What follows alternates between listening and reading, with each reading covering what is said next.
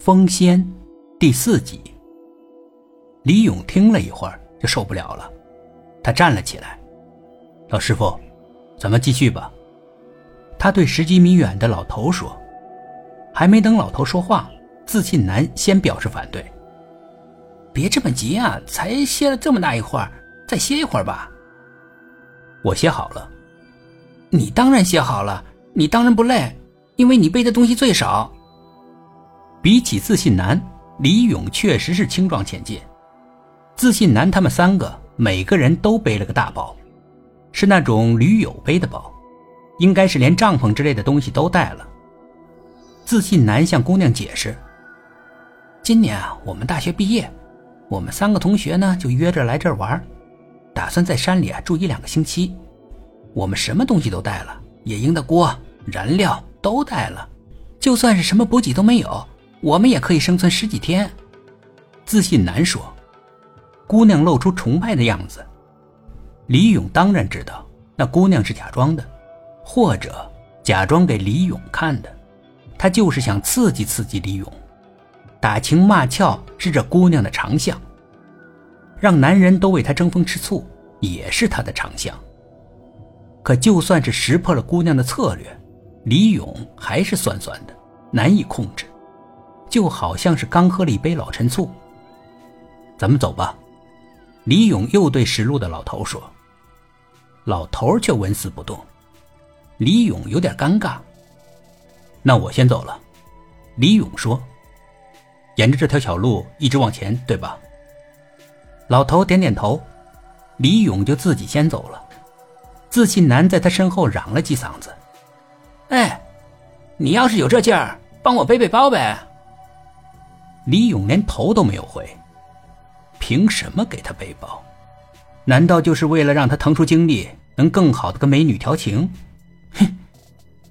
自信男又嘟囔了一句，好像是说李勇不太够意思。笑话，凭什么对他够意思？李勇一个人在前面走，走到一个岔路口，不知道该往哪儿走时，李勇才停下来，等等后面的大队人马。不知道为什么，老头也走得慢了，跟他们几个一起慢慢走。这么搞了几个来回，李勇忍不住催那老头：“老先生，提高点速度吧，走这么慢，天黑之前是到不了地方的。”老头没有表示异议：“是，天黑之前是到不了。是吗？那就别磨蹭了，抓紧时间吧。不用赶了。”今晚啊，无论如何都要在山里过夜了。什么？要在山里过夜？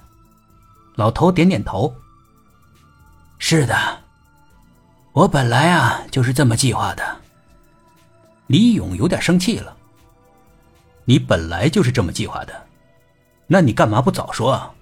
怎么到现在才说？李勇有点抱怨了。老头没有一点道歉的意思。你没有问，你要是问了，我一定会告诉你啊。这倒是真的。